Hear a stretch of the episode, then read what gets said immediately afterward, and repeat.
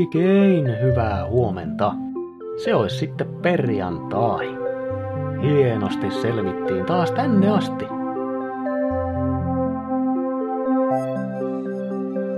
On siis 14. lokakuuta. Nimipäivää viettävät Elsa, Else ja Elsi. Onnittelut sinne. Taitaa nämäkin nimet olla taas uudella kierroksella, eli ei ole kyse enää pelkkien mummojen nimistä, vaan löytyy ihan vauvoiltakin. Ja muunkin ikäisiltä tietysti.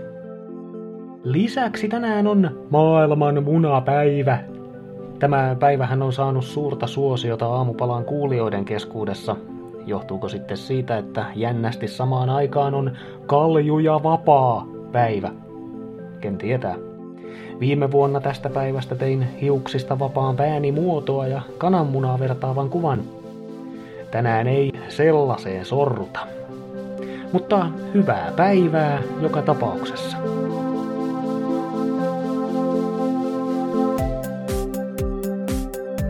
Sääennuste on epävarma. Helsinki.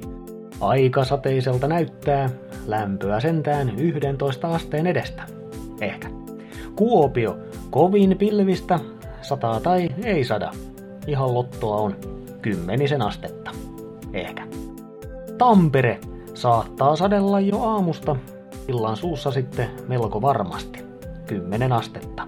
Ehkä. Turku, suurin sateen riski iltapäivällä, muutenkin varsin pilvistä. 12 astetta. Ehkä. Salo, sama laulu kuin muilla, vettä sataa, välillä voi olla satamattakin. 10 astetta, ehkä. Tiesitkö muuten, että kiinalaiset tekomunat tuottavat ongelmia Intiassa?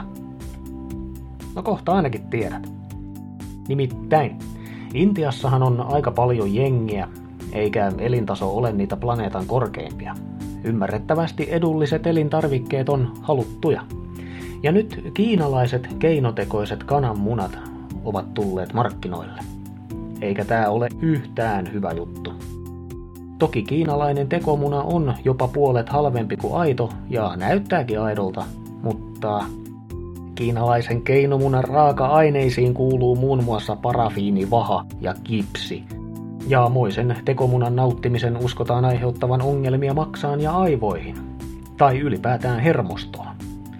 Eli jos Intiassa ihan lähtökohtaisestikin kannattaa katsoa mitä syö, varsinkin munien suhteen täytyy olla todella tarkkana.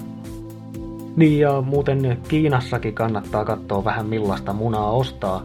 Dongyangin kaupungin paikallinen herkku on Tongsidan, eli suomeksi neitsyt poikien munat, eli pienten poikien virtsassa keitetyt kananmunat. Bon appétit!